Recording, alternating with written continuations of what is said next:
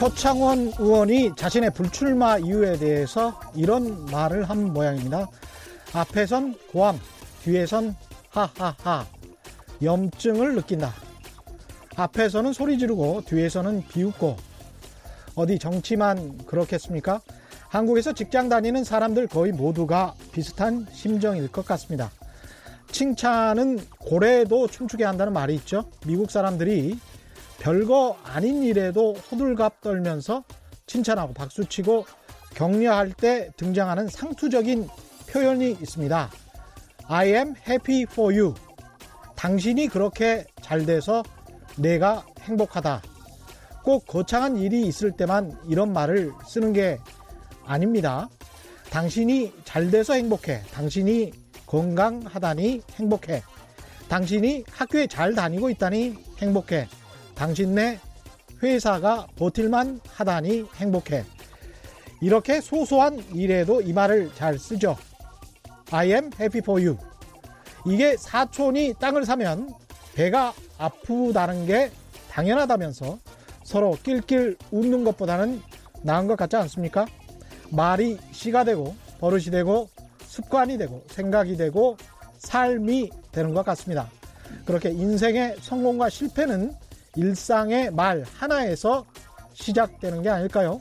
가능하면 최대한 긍정적으로 남이 잘 되면 꼭 같이 축하해주고 행복해집시다. 나는 당신 때문에 행복해. 그게 선순환적 사회 관계의 시작인 것 같습니다. 안녕하십니까. 저는 진실탐사 엔터테이너, 그러나 가끔은 허당 최경령입니다. 세상에 이익이 되는 방송 최경령의 경제쇼 출발합니다.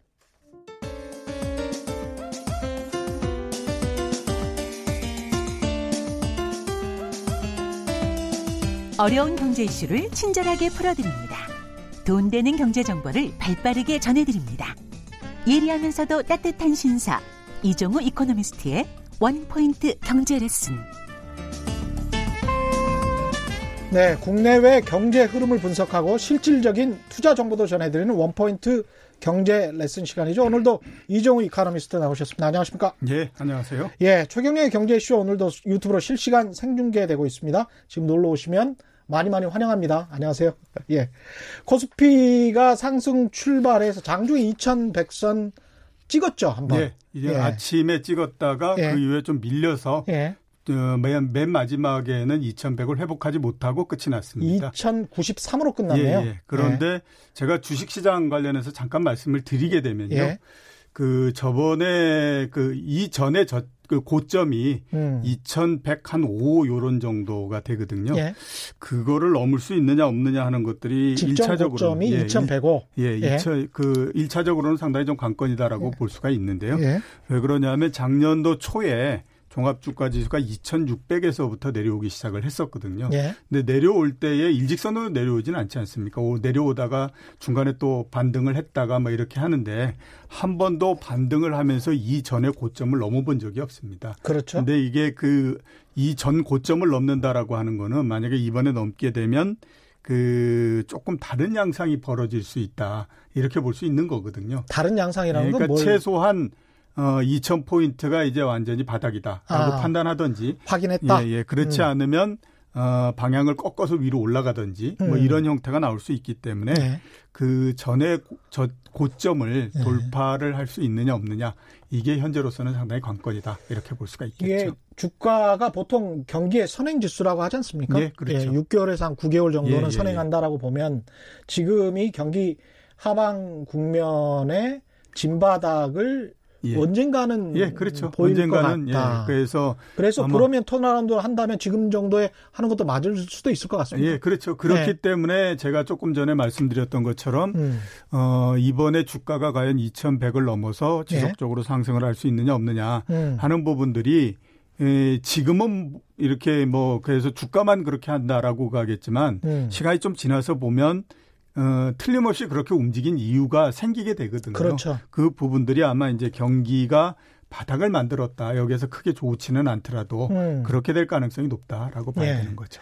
근데 삼성전자 같은 주식 때문에 지수가 예. 약간 좀 뭐라고 할까요? 세탁이 된 측면도 예, 예. 있는 것 같은데 예, 예. 삼성전자는 이미 이제 5, 5만 천 원을 넘었습니다. 예, 예, 그렇죠. 예.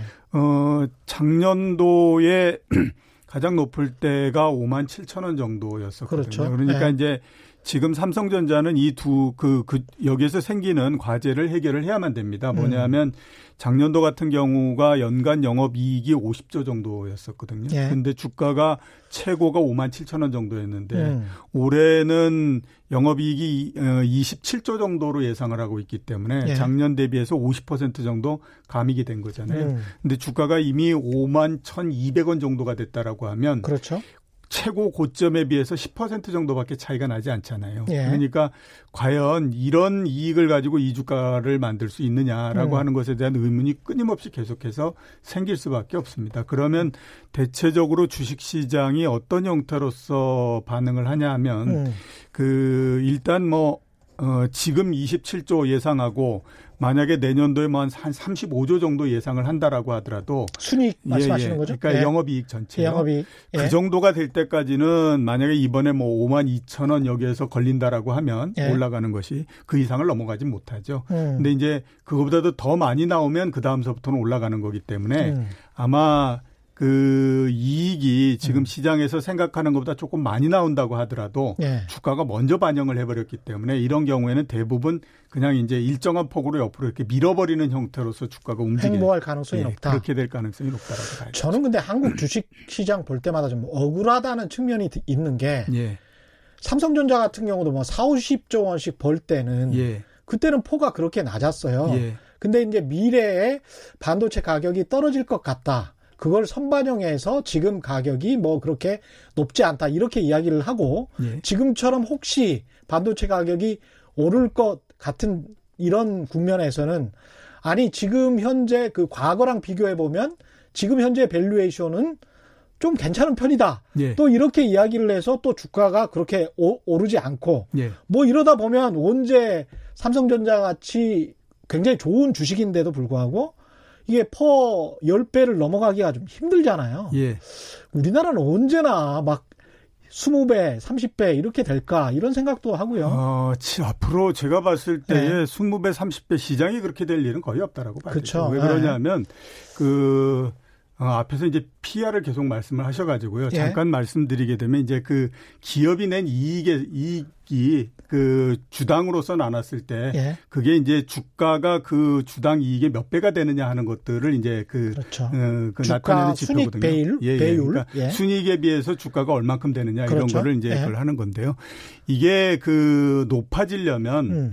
어, 성장이 어느 정도 높아져야만 됩니다. 그러니까 음. 성장이 굉장히 높은 나라에서는 PR이 높아도 별로 음. 문제가 없거든요. 그렇습니다. 근데 성장이 굉장히 떨어지는 나라들 같은 경우에는 음. 그이 이제 PR이 대부분 낮아지죠. 왜냐하면 이익의 증가 자체가 낮아지기 때문에 그런 형태가 되거든요. 예. 근데 우리나라가 이제는 성장률이 굉장히 낮은 나라가 돼 버렸기 그렇죠. 때문에 여기에서 뭐 PER이 20배가 된다든가 30배가 된다든가 이런 일은 이제 벌어지지 않는다라고 봐야 되겠죠. 아니 근데 제가 드리는 말씀은 과거에 성장률이 한참 높았을 때 예, 예, 예. 그리고 기업이 막 성장을 할때 예. 그때는 또 무슨 country risk도 있고 무슨 앞으로 뭐 사이클이 경기 사이클이 그렇고 그래서 예, 예.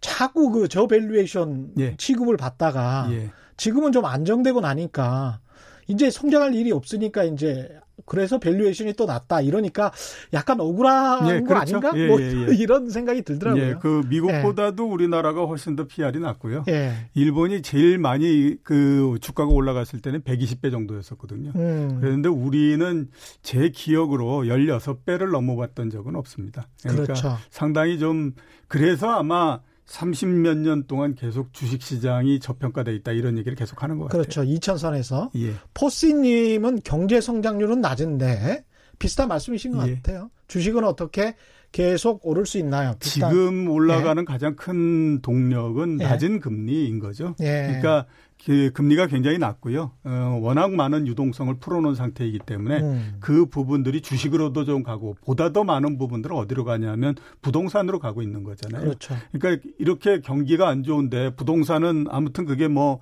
서울 지역이든 강남 지역이든 뭐 한정돼서 움직인다라고 하더라도 음. 왜 올라갈 수 있느냐 가장 큰 동력은 금리가 낮기 때문이고요. 그게 아니라고 하면 뭐 견뎌낼 수가 없는 형태라고 봐야 맞습니다. 되죠. 박피터 님도 음. 대외 요인 때문에 다시 내려갈 수도 요거는 뭐 계속 꾸준히 최경영의 경제쇼를 보면 대외 요인 같은 부분들은 다 짚어 드리고 있으니까요. 예. 꾸준히 만 보시면 될 것 같고요.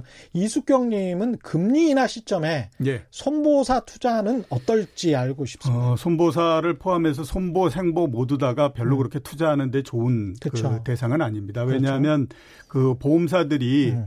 그 우리 그 이 고객들이 이제 보험료를 내잖아요. 음. 그런 그 보험료를 그냥 가는 게 아니라 네. 그거를 가지고 뭔가 투자를 해서 수익을 내야 되거든요. 음. 가장 크게 투자라는 것이 뭐냐 하면 이제 그 어, 채권이나 이런 곳에 투자하는데 네. 채권 금리가 굉장히 낮아지기 때문에요. 음. 근데 이제 그 어, 고객한테 보험료를 받고 그랬을 때는 어, 만약에 생명보험 같은 경우에는 나중에 가서 우리가 몇 퍼센트로서 이렇게 보장을 해준다 이런 부분들이 있잖아요. 네. 그거보다도 지금 운영하는 수익률이 훨씬 더 낮아지게 되면요. 음. 보험사들 같은 경우에는 그 부분만큼이 손실이 계속해서 생기는 거거든요. 그렇죠. 근데 지금이 그런 상태이기 때문에 네. 손보, 생보 모두 다 금리가 인, 그 인하하고 내려갈 때는 음. 별로 좋은 투자 대상은 아니라고 보셔야 됩니다. 예, 잘 기억하시기 바랍니다. 이제 경제 성장률 이야기를 좀 해봐야 될 예. 텐데요. 예. 지난주에도 좀 짚었습니다만은 결국은 올해 경제 성장률은 1%대일 것 같습니다. 예, 그렇겠죠. 예. 그 3분기 성장률이 나왔는데요. 예. 전기 대비해서 0.4% 증가했고요. 음. 그 다음에 전년 동기, 그러니까 작년도에 대비해서는 2.0% 나왔습니다. 예.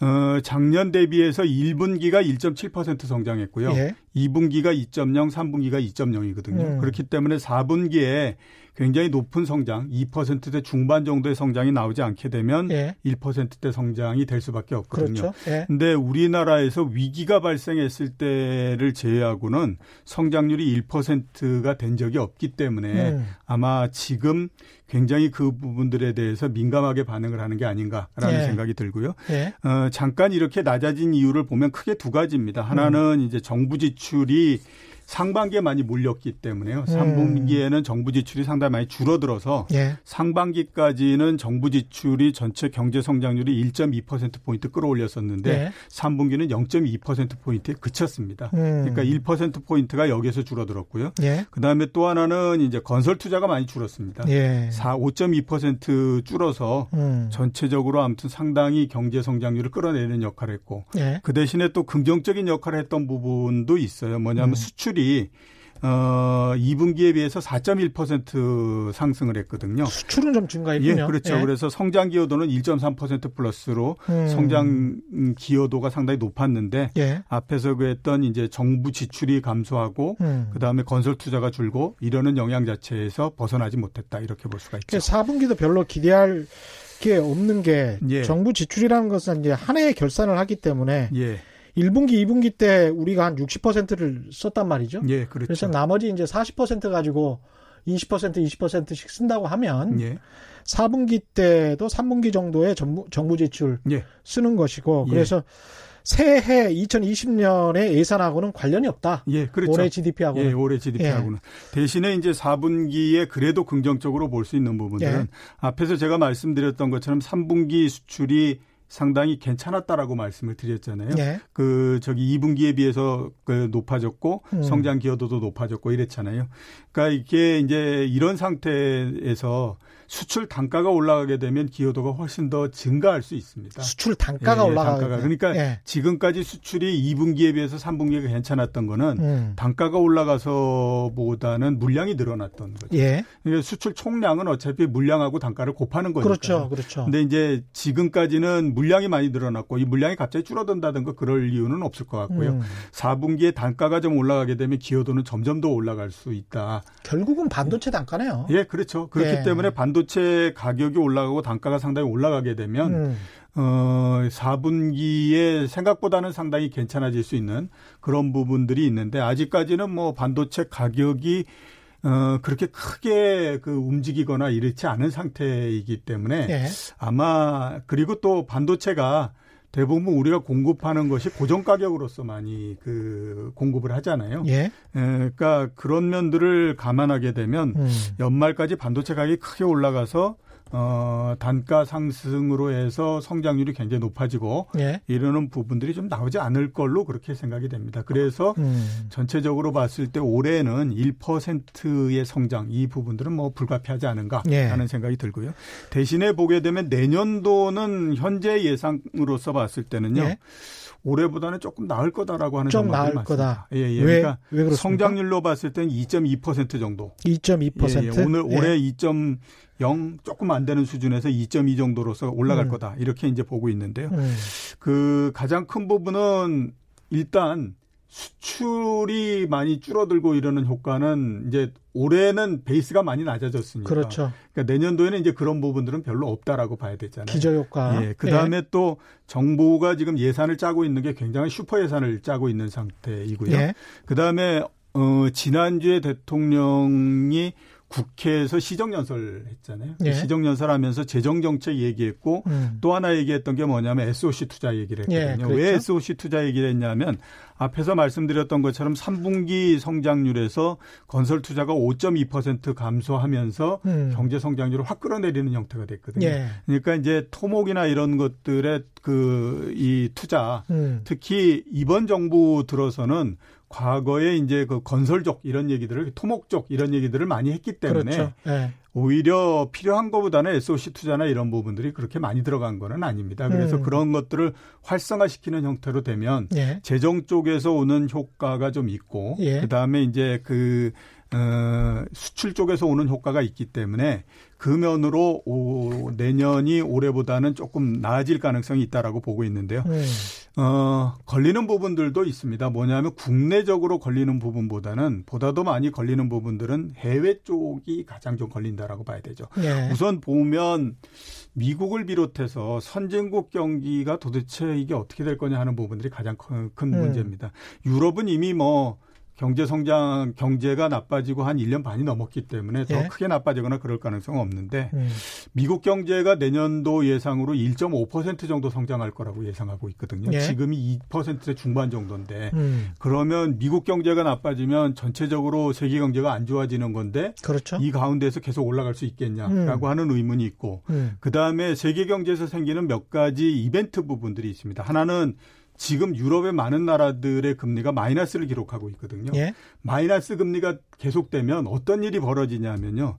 민간에서 신용 창출이 잘 안 됩니다. 음. 왜냐하면 금리가 마이너스이기 때문에 은행 입장에서 봤을 때는 민간에다가 돈을 빌려줘야 할 이유가 없잖아요. 그렇죠. 네, 그렇기 때문에 이제 이 부분들이 내년도에 어떤 형태는 영향을 미치지 않겠느냐 이런 음. 생각들을 많이 하고 있고요. 예? 그 다음에 또 이제 전 세계적으로 정책 공조는 거의 끝났다라고 봐야 되죠. 그러니까 음. 미국하고 중국이 저렇게 치고받고 난리를 치는 형태이잖아요. 예? 그러니까 이렇게 어, 정책 공조라고 하는 것이 어차피 복원이 되기 굉장히 어려운 상태이기 때문에 예? 이런 해외 부분들에서 발생하는 부분들이 얼마만큼 영향을 줄 거냐 하는 것들에 따라서 내년도 경제가 조금 달라질 가능성은 있는데 음. 국내적인 요인만으로 봤을 때는 올해보다는 내년도의 성장률이 조금 높아질 거다라는 거 보고 있고요. 음. 그래서 앞에서 말씀하셨던 것처럼 이제 주식시장 예. 2천 뭐 그래서 이렇게 해서 여기에서 이제 올라가느냐 못 올라가느냐 막 이런 부분들이 있지 않습니까? 예. 만약에 그게 올라간다라고 하면 내년도 성장에 대한 전망이 어느 정도 들어맞는다라고 봐야 되는 거죠. 그러네요. 올해 2%대에서 네. 내년도 2%, 뭐 2.2% 음. 이렇게 가는 것이 만약에 맞다라고 하게 되면 주식 시장이 지금 움직여서 조금 더 올라가고 2,100을 넘고 뚫고 올라가서 이렇게 뭐 속도가 빠르지 않고 꾸준히 올라간다고 하더라도 음. 아 이거는 내년도 경제를 보니까 음. 어느 정도 타당성이 있는 얘기구나 이렇게 될 수가 있는 거죠. 주식 시장 전체 시그널 볼 수 있다 이런 말씀이신 것 같고요. 예. 홍춘욱 박사하고 안유아 교수가 중국 관광객들 이야기를 좀 했었는데요. 예.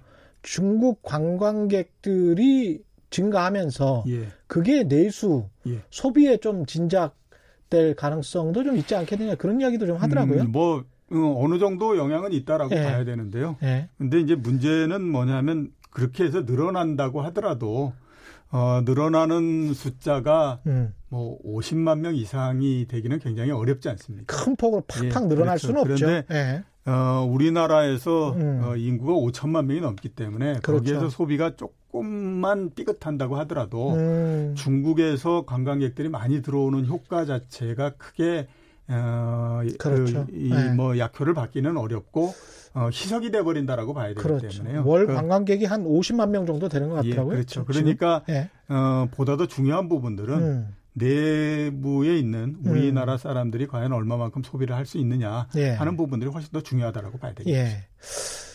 이수연님은 여행 주식 사서 물렸는데 여행사들 주식은 앞으로 어떨지요? 물타기 할까 손절할까 고민 중입니다. 예, 그 여행 주식이 예. 어, 글쎄요, 최근에는 뭐 별로 그렇게 좋지는 않았죠. 일단 그렇죠. 이제 예. 일본하고 네. 음. 우리 여행, 일본으로 가는 우리 여행객 수가 30% 정도 줄었는데 네. 이게 이제 국민 전체적으로 봤을 때는 야, 역시 그래도 우리가 아, 이게 뭐, 어, 그, 이렇게, 에, 잠깐 이렇게 하는 거 아니야 이렇게 음. 보여줄 수 있는 그런 부분들이 된다라고 하더라도 예. 주식 입장에서 봤을 때 그 기업들은 일본이 굉장히 큰 그 저 여행지였었는데 그렇죠. 그 부분이 줄어든다라고 하는 거는 여행사 입장에서 봤을 때는 이익이 음. 줄어들 수밖에 없는 부분이지 않습니까? 맞습니다. 그러니까 네. 이제 그 영향을 일단 받았다라고 봐야 되는데요. 네. 지금 이낙연 총리도 갖고 뭐 네. 그랬기 때문에 일본과의 관계가 어느 정도 이제 좀 정리가 되고 한다라고 하면 음. 그때서부터 좀 올라갈 가능성이 있기 때문에 음. 아, 좀 뭐 기다리시는 것이 낫지 않나라는 생각이 좀 듭니다. 예, 맞습니다. 여행사도 이제 우리가 inbound outbound 이렇게 분류를 하더라고요. 예, 그러니까 그렇죠. 국내에 들어오는 관광객들 위주로 예. 하는 여행사냐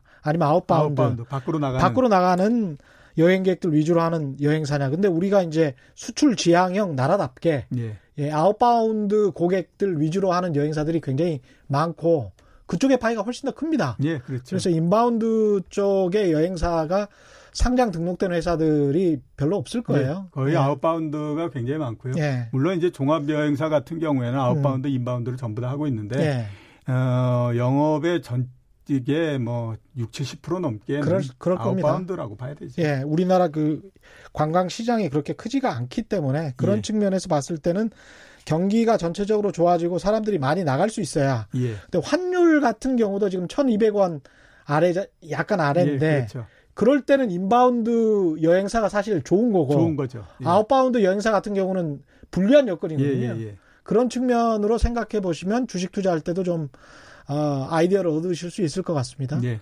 이철현님 북한 관련주 갖고 있는데 물려 있어서 예. 장기전으로 갈까 하는데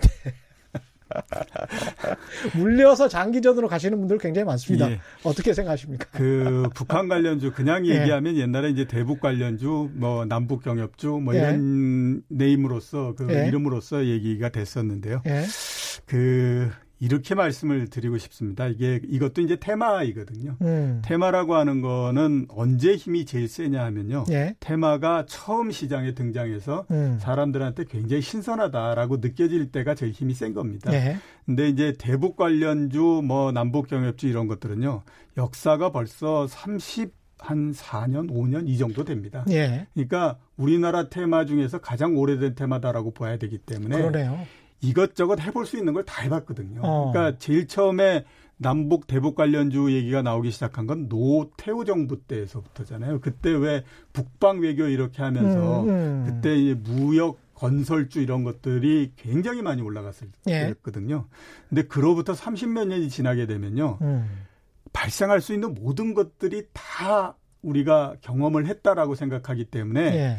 뭐가 나오면 아 요거 다음에 어떻게 될 거야라고 하는 거에 대한 사람들의 학습이 이미 다 끝나 있는 상태입니다. 네. 그러니까 어 좋을 때는 물론 이제 뭐 정상회담이 열리고 이렇게 가지만 나쁠 때는 한번 생각해 보시면 어 뭐 원자 그저 뭐 핵실험도 하고 음. 그다음에 또 서해에서 교전도 일어났고 막 이러잖아요. 그렇습니다. 예. 근데 만약에 그게 경험이 없다라고 하면 주식시장이 음. 엄청나게 빠져버리겠죠. 그렇죠. 근데 그 이후에 어떻게 이 부분이 수습된다라고 하는 걸 알고 있기 때문에 음. 영향이 굉장히 빠르게 나타나고 끝나버리는 형태가 되거든요. 그렇죠. 그러니까 이번 그 이 남북 관련주, 어, 북한 관련주도 음. 이미 그런 학습이 모두 다 돼버린 상태이기 때문에 음. 올라가는 것도 그렇게 크게 올라가거나 그러지를 못합니다. 예. 그래서 제 생각으로는 지금 물려 있다라고 말씀을 하셨으니까요. 예. 그 원본이 회복되고 뭐 이렇게 하면 다른 쪽으로 좀 가시는 게 낫지 않나라는 생각이 많이 예. 듭니다. 그리고 저 테마주는 가급적 하지 마십시오. 예. 예, 제 조언은 테마주는 하지 마십시오. 북한 관련주도 이, 어떤 일종의 테마주에 들어가 있고 그리고 그 테마주에 들어가 있는 종목들을 제가 이렇게 보면 무슨 저 좋은 회사가 별로 많이 없더라고요. 예, 그래서 그렇죠. 잘 비교를 해보시고요. 특히 정치인 테마주는 좀 안 하셨으면 예, 좋겠다. 제발 좀 하지 마십시오. 예. 대부분 안 좋은 회사들입니다. 예. 정현도님, inbound, outbound 무시, 아, 죄송하지만 무슨 말인지. 예. 예, 그 예. 여행업계의 용어인데요. 예. 예. 그러니까 쉽게 말씀드리게 되면요. 음. inbound는 해외, 그러니까 외국인들을 한국에다가 어, 외, 유치하는, 유치하는 거고요. 예. outbound는 한국인들을 어, 외국에다가 이제 그 여행을 보내는 그렇죠. 그거를 주로 하는 그 여행사인 거죠. 예, outbound는 우리가 여행 가는 것 그리고 inbound는 해외 그 외국인들이 우리에게 오는 것 이렇게 생각하시면 될것 예, 같습니다. 그렇죠. 오늘 주식 이야기가 굉장히 많네요. 사모펀드 예. 이야기 해야 되는데. 글쎄 말입니다. 예. 송정근님, 아, 5G 관련주는 앞으로 어떨까요? 예. 중국이나 기타 외국에서 활성화된다고 하는데. 아, 예, 예. 아직 시작을 안 했기 때문에 예. 어, 지금은 이제 기대로 계속 움직이는 상태인데요. 음. 기대로 움직인다고 하더라도 5G 부분은 앞으로도 일정하게 어느 정도는 더 상승할 수 있을 거라고 그렇게 생각을 하고 있습니다. 음. 어, 앞으로 뭐 5G가 어, 도입이 되고 활성화되고 막 이렇게 하는 데까지는 예. 상당히 좀 시간이 있기 때문에 음. 어, 지금은 뭐 그렇게 나쁘지는 않다 이렇게 볼 수가 있겠죠. 알겠습니다. 자 오늘 또 다른 주제 예, 사모펀드. 예, 사모펀드입니다. 예. 예. 그 왜 사모펀드를 정했냐면요. 예. 어, 두달 반 동안 사모펀드 워낙 많은 얘기를 듣지 않았습니까? 그렇죠. 예, 그 부분도 있지만 예. 다른 부분에서도 두, 최근 한 3개월 동안은 사모펀드가 정말 순환의 시대였다라고 볼 수가 있습니다. 우선, 다른 부분이라는 건 실제 예, 이제 사모펀드 시장도 예, 그렇죠. 예, 예. 예. 우선 뭐 그 은행에서 판매한 독일, 영국, 그다음에 미국 국채를 가지고 만들었던 파생 연계 펀드라는 게 있지 않습니까? DLF. 그렇죠. DLF. 그 중에서 특히 이제 독일 그 국채 금리 가지고 만든 음. 그 DLF 같은 경우에는 심지어 어떤 경우에는 100% 손실이 나버리고 뭐 이렇게 하지 않습니까? 이게, 이게 손실이 확정된 거잖아요. 예, 그렇죠.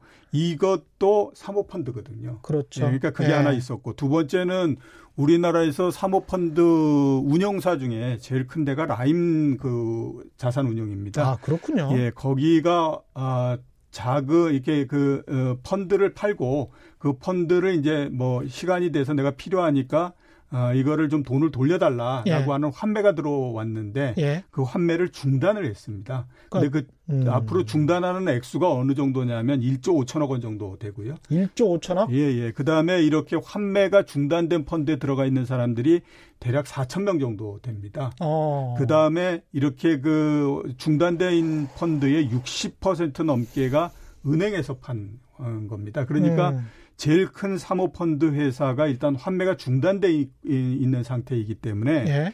지금 우리나라 사모펀드 시장이 굉장히 요동을 치고 음. 상당히 어려운 상태가 지난 3개월 동안 계속됐다 이렇게 볼 수 있죠. 약간 심각하게 들리는데요. 예. 파생 연계 펀드 DLF부터 예. 어떤 건지 좀 설명해 어, 주십시오. 어, 그러니까 이제 쉽게 말씀드리면 음. 이런 형태입니다. 그 우리나라 금리든지 아니면 뭐 다른 나라 선진국의 금리든지 금리 그에서 이제 방향성하고 등락폭 이것에 따라서 이제 수익률이 결정되는 그런 네. 형태인데요. 그러니까 선물을 가지고 구조를 만드는 겁니다. 음. 그러면서 이런 형태가 되는 거죠. 만약에 독일의 그 금리가 네. 10년짜리 금리가 0% 밑으로 떨어지지 않고 음. 그다음에 위로는 1% 위로 올라가지 않게 되면 예. 우리가 3년 짜리 이렇게 펀드를 만드는데 음. 그 사이에 그 밑으로나 위로 어, 그 이렇게 올라가거나 떨어지지 않게 되면 0%와 네. 1% 사이에 있으면 예. 예. 그러니까 그 이제 뭐 어, 예를 들어서 보면 그런 예. 그런데요.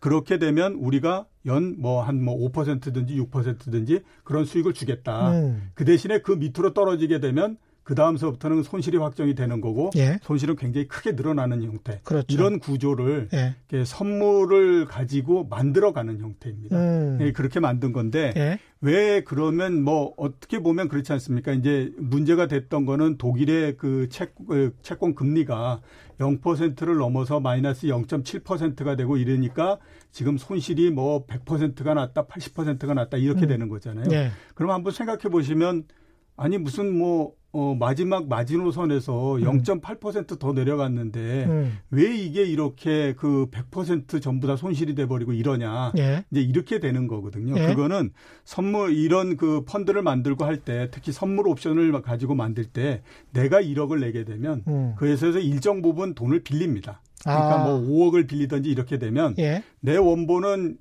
전체 만약에 그 5억이 만들어진다면 내 거는 음. 20%밖에 안 되는 거죠. 예. 4억을 빌려서 5억을 만들었기 때문에 그러면 음.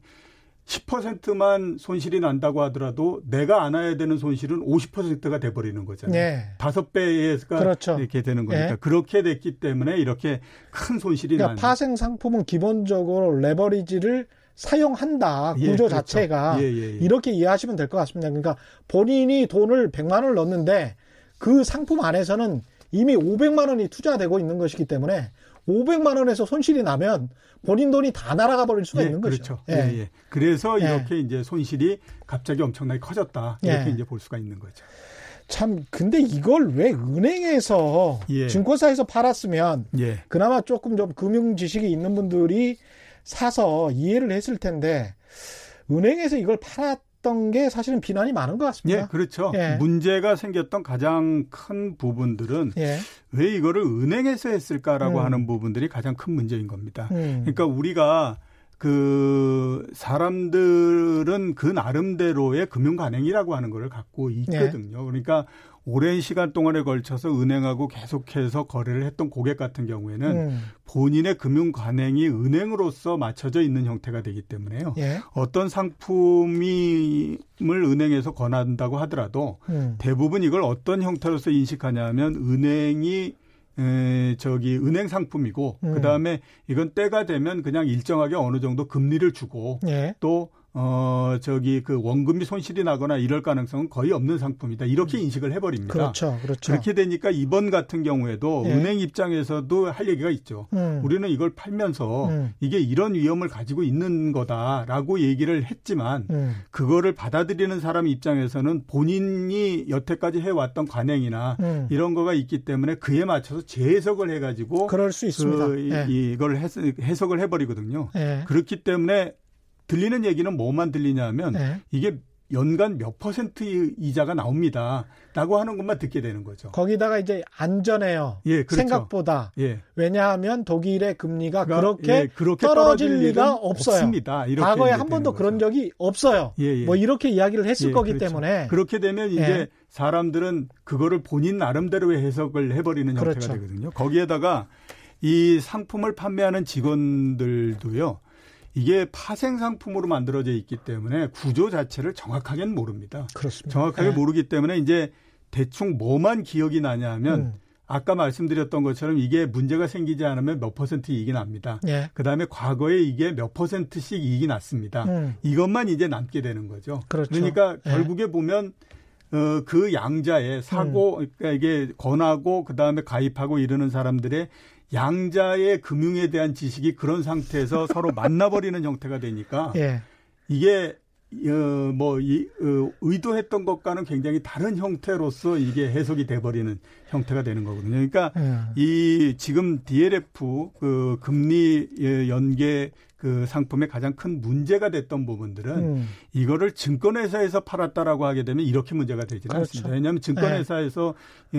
예, 그 고객들은 아까 말씀드렸던 것처럼 고 본인들의 고유한 금융 관행이 음. 내가 투자를 잘못하면 손실을 볼 수 있어라고 그렇습니다. 하는 쪽으로 맞춰져 있기 예. 때문에 예. 이거를 그렇게 이해를 하는데 은행 같은 경우는 그렇게 이해를 못 하는 거거든요. 그렇습니다. 그래서 이게 문제가 상당히 좀 됐다. 이렇게 볼 수가 있겠죠. 예. 특히 나이 드신 어르신들이 많던데 기본적으로 이제 확률이라는 게 과거에 100% 또는 99% 그런 일이 일어나지 않았다고 예. 현재나 앞으로도 그런 일이 일어나지 않을 것이다. 예. 라는 확률이 1%밖에 안 된다라는 것은 결코 아니죠. 결코 아니죠. 예. 네. 언제든지 그런 일이 일어날 확률은 여전히 예, 존재합니다. 존재하는 겁니다. 예. 저기 그, 어, 이 98년도 이때에 예. 미국에서 Long-Term Capital이라고 하는 회사가 하나 망했었거든요. 그랬죠. 근데 그 회사가 어떤 회사냐면 노벨상을 받은 맞습니다. 그 예. 사람들이 수학적으로 만든 그 회사입니다. 맞습니다. 그래가지고 이렇게 만든 펀드는 예. 절대 무슨 일이 있어도 어 이게 그 그렇습니다. 확률적으로 예. 확률적으로 거의 없다 이렇게 그랬었는데 그 해에 러시아가 국가 부도가 나버렸거든요. 망했죠. 거기에 녹아가지고 완전히 그 네. 엄청난 손실을 보고. 그 사라져 버렸거든요. 네. 그러니까 옛날에 이런 경우가 거의 없었다라고 하더라도 음. 그게 발생하지 않는다라고 하는 거는 없는 음. 겁니다. 4231님 앞으로도 이제 이런 이야기를 할 것 같은데요. 예. DLF 고수익이 생길 거라고 은행원이 판매를 해서 예. 막대한 손실이 있다면 은행의 책임일까요? 앞으로 이게 어떻게 진행될 것 같습니까? 예, 지금 이제 펀드를 판매하는 과정에서 예. 불안전한 정보를 제공했느냐. 그러니까 불안전 판매라고 얘기하죠. 음. 그리고 안전하게 그 고객이 전부 다 알 수 있도록 모든 정보를 다 제공을 했느냐. 예. 이 부분들에 대해서 지금 조사를 하고 있는데요. 음. 조사 결과에 따라서 배상액이나 이런 부분들은 아마 달라질 거라고 보입니다. 그런데 예. 하나 그 생각해야 될 부분은 70% 정도를 지금 기준으로서 놓고 음. 따지고 있거든요. 이게 뭐냐 하면 원래 금감원이 금융회관에서 분쟁이 생기게 되면 최대한으로 그 금융회사들한테 어, 손실이 어, 이게 너의 진짜 굉장히 많은 그 책임이 너한테 있다라고 음. 하게 되면 금융회사한테 70%를 부과하고요. 예. 고객한테도 30%의 책임이 있다라고 해서 부과를 합니다. 음. 그래서 이제 70%를 묵시적으로 설정을 해 왔는데요. 음. 70%까지 올라간 경우도 그렇게 많지는 않습니다. 그런데 음. 아무튼 최대한 70% 이렇게 그걸 했기 때문에 이번에 이제 국회 국정감사 과정에서 이것과 관련해서 굉장히 많은 얘기가 나왔었거든요. DLF 관련해서. 예. 어, 국회의원들이 많이 얘기했던 것이 70% 보상해줘야 되는 거 아니냐 이런 음. 얘기를 굉장히 많이 했어요. 근데 예. 지금 조사를 하고 있는데요. 지점 차원에서 일반적인 형태의 불안전 판매일 경우에는 최대 70% 정도 되고요. 음. 그게 아니라 정말 본점 차원에서 문제가 있었다라고 아. 하면 70%보다도 더 높아질 수는 있습니다. 음. 대신에 얼마만큼씩 보상을 받을 수 있느냐 하는 것들은 음. 각 개인 개인마다 조금씩 다 달라집니다. 왜냐하면 예. 개인 어떤 개인은 금융이나 또 이런 상품에 대해서 굉장히 이해도가 높은 사람이 네. 있잖아요. 그거는 네. 본인이 직접 그 이렇게 스스로 투자했다라고 보기 때문에 배상액이 굉장히 낮아지는 거고. 가령 이종희 이종희 이카노미스트가 이거를 했다면 거의 10% 내지 20%도 받기가 어렵죠. 예. 받을 수가 없을 겁니다. 예. 제가 보기에 그렇겠죠. 예. 그런 점들을 좀 어, 유의하시고요. 라임 자산 운영 예. 같은 경우는 아까 그 액수가 굉장히 크던데요. 예, 그렇죠. 1조 5천억 대의 환매 중단이다. 환매 중단이라는 거는 뭐 사실은 돈을 지금 당장 줄 수가 없는 줄 수는 없다. 예, 예. 이 왜 이렇게 된 건지 어떻게 아, 돼가고 있는 건지 이것도 예, 좀 예. 짚어봐야 되겠습니다. 일단 나임 자산이 세 개의 모펀드 큰 펀드 이제 세 개 이렇게 있고요. 예. 그 밑에 이제 157개 정도 되는 조그만 펀드로서 이루어져 있는데 음. 크게 세 덩어리로서 돼 있는 그 영업 형태가 뭐냐면 예. 하나는 사모사채입니다. 사모사채 음. 펀드. 그러니까 이 사모사채는 그 사모 그러니까 공적으로 모은 것이 아니라 사적으로 음. 모았는데 회사가 발행한 채권을 사적으로 모, 모은 게 하나 있고요. 예. 두 번째는 이제 CBBW 같이 음. 그이 주식으로 전환되는 그런 음. 펀드에 투자한 게 있고 예. 그다음에 수출 금융에다가 아, 이게 투자하는 펀드 요런 그 자금을 빌려주는 펀드 이렇게 돼 있거든요. 예. 먼저 3호 사채 펀드 한번 보면 예. 그 항, 저기 삼성전자나 그 다음에 현대차 이런 회사 같은 경우에는 음. 3호로 채권을 모을 일이 없죠. 그렇죠. 예, 워낙 예. 뭐 살려는 사람들이 많으니까 예. 예. 증권회사들한테 미리 통보를 하면 되거든요. 우리가 예. 어, 천억의 사채를 그, 그 회사채를 발행하려고 그러는데 몇 월 며칠 날 모여. 그래가지고 너희끼리 어, 그 금리 얼마 받을 건지 다 적어내. 그래가지고 음. 제일 적게 제일 낮은 금리 그 적은 데에다가 주면 되잖아요. 예. 근데 기업이 조그만 데 같은 경우는 그렇게 할 수가 없죠. 음. 그러니까 이제 사적으로 하는 겁니다. 예, 그렇게 되다 보니까 당연히 금리를 높게 주는 거죠. 예. 이게 문제가 없을 때는 어, 보면 이제 높은 수익이 나올 수 있게 되지 않습니까? 예. 근데 문제는 뭐냐면 이렇게 기업의 내용이 별로 그하다 보니까 음. 시장에서 만약에 야, 그런 기업들이 혹시 잘못되는 거 아니야? 이렇게 하면 음. 그 다음서부터는 이게 이제 그 문제가 생길 수밖에 없는 형태가 되는 거죠. 그렇죠. 예, 그렇고 두 번째 예. 이제 어, 12BW 같은 경우에는 음. 이게 대부분 이제 그 코스닥에 상장돼 있고 그러는 기업들이 많은데 예. 주가가 떨어지면 이게 그 저기 12BW가 작동을 안 하겠는 형, 형태가 음. 돼 버리지 않습니까? 음, 예. 이렇게 되니까 이런 그 이 이 이 이 보통 잘 돌아갈 때는 문제가 조금 덜하고 높은 수익을 줄 수 있는데 음. 만약에 문제가 됐을 때는 이제 이게 어 이게 문제가 생기면서 이거 환매해 줄 수가 없는 형태 그렇죠. 이런 부분들이 되는데 이게 음. 이, 그, 이, 저기, 라임 자산이라고 하는 것이 음. 펀드가 개방형입니다. 그러니까 언제든지 내가 내 돈을 돌려줘 라고 하면 돌려줘야 되는 건데 만약에 이제 사모사채 이런 부분들에서 내가 그, 그 기업에 가서 아, 이게 됐으니까 돈 줘. 이렇게 음. 하는데 돈 안 준다라고 하게 되면요. 예. 나는 고객한테는 돈을 줘야 되는데 음. 내가 가지고 있는 펀드에 있는 자산을 팔 수는 없는 거잖아요. 음. 그렇게 되면 있는 돈을 가지고 계속 주다가 보면 나중에 가면 그냥 어, 안 팔리는 채권만 계속 남는 형태가 되죠. 네. 그러니까 나중에 그 이 환매를 받는 사람은 굉장히 불리해져 버리는 형태가 되지 않습니까? 음. 이러면서 이제 문제가 생긴 건데 원래 이런 것들이 문제가 생길 가능성이 있다라고 해서 이게 그 환매가 들어오면 금융기관으로부터 돈을 빌려서 이걸 환매해 줄 수 있는 약정을 맺었어요. 그렇죠. 원래 문제가 되니까 상식적인 건데 예, 문제가 되니까 금융기관들이 그거 나 돈 빌려줄 수 없어 이렇게 돼버린 거죠. 아. 그렇게 되면서 지금 보면 환매를 해줄 수 없는 이런 상태가 돼버린 거죠. 2536님 경제부 기자들도 위험 예고 기사를 써야 합니다. 한국경제신문에서 라임 자산 대표 홍보 기사 크게 썼더군요. 이런 말씀하셨고요. 그거는 최 기자님이 더 잘하실 것 같은데요. 그 이렇게 홍보 기사를 쓰고 나서 이렇게 그 큰 사건이 터진 다음에 그 다음에 이제 좀 책임지는 기사를 써야 되는데 그런 걸 또 못하니까요. 예.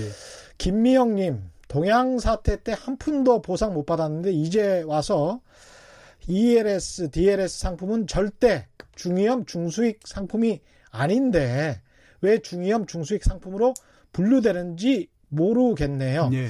이거는 굉장히 좀 옳은 지적이신 것 같아요. 예, 그렇죠. 예. 저기 그 미국에서 음. 그 금융위가 난 것이 예. 부실한 예. 저기 그 어, 부동산에 대출을 해준 예. 그 부분이지 않습니까? CDO 때문이었죠. 예, 예. 예. 그랬는데 그때에 그거를 가지고 파생 상품을 만들었던 거에 그 파생 상품의 그 신용 등급이 얼마냐면 triple A였어요. AAA 맞습니다. 아주 예. 좋은 거다라고 했었는데 예. 그게 왜 그러냐면 이게 음. 막 잘려져서 나가니까 이 모든 것들이 다 갑자기 부도가 날 이유는 없어. 그렇죠. 이렇게 해서 이제 그게 된 거거든요. 예. 마찬가지로 DLS, ELS 이런 것들도 이게 음. 파생 상품으로 만들어진 거기 때문에요. 음. 그거를 생각하게 되면 이게 절대 중위험 중수익이 될 수가 없는 겁니다. 맞습니다. 굉장히 높은 위험을 가지고 있는 상품이다라고 보는 게 맞죠. 말 장난 같아요. 그러니까 중위험 중수익, 고위험 고수익 이거를 구분을 명확하게 예, 그렇죠. 분류를 할 수 있다. 이거는 그냥 뭐 CFA 뭐 시험 문제나 나오는 것 같고요. 예. 제가 보기에는 분류를 위한 그냥 분류를 위한 분류인 거죠. 예. 앞에서 저희가 그 얘기했던 것처럼 예. 야, 이거, 이거 밑으로 떨어질 확률은 1%도 안 됩니다. 이렇기 때문에 이제 그 중수익 뭐 이런 걸로서 중위험으로서 예. 해놓은 건데요. 예. 1% 되면 그 다음서부터는 난리가 나는 형태가 되는 거죠. 맞습니다. 그래서 김명님 아주 좋은 지적을 해주신 것 같고요. Justice by Cassandra님은 어떤, 야, 아주 뭐 닉네임이 멋지십니다. 예. 파생 상품을 은행에서 취급하는 게 말이 되지 않는다. 예, 비슷한. 저도 그렇게 생각합니다. 예, 비슷한 의견이시죠? 예. 예. 이게 지금 라임 자산 운영이 금융 시스템적인 리스크로 번질 가능성은 없죠? 예, 현재로서는 뭐 그렇게 금융 시스템 위험이나 그렇게까지 예. 갈 가능성은 별로 없다라고 없죠. 봐야 될 거고요. 예. 그 뭐 어떻게 해결이 될 거냐 우선 이제 음. 투자한 기업이 문제가 없다라고 하게 되면 음. 만기가 되면 자금은 회수되는 거잖아요 예. 채권이기 때문에 예. 이제 그렇게 되면 풀려나갈 수 있는데 음. 문제가 되면은 어느 정도 부실이 되는 부분이고요 음.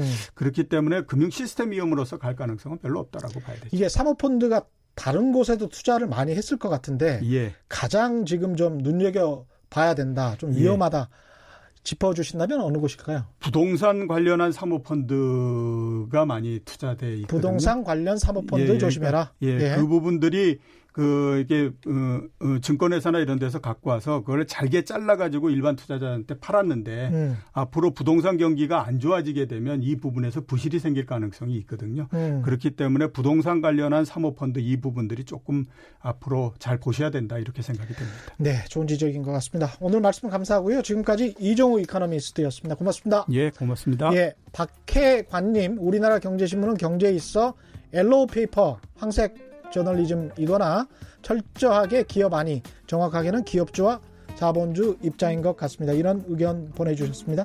저희가 준비한 최경영의 경제쇼는 여기까지입니다. 저는 내일 4시 10분에 다시 찾아뵙겠습니다.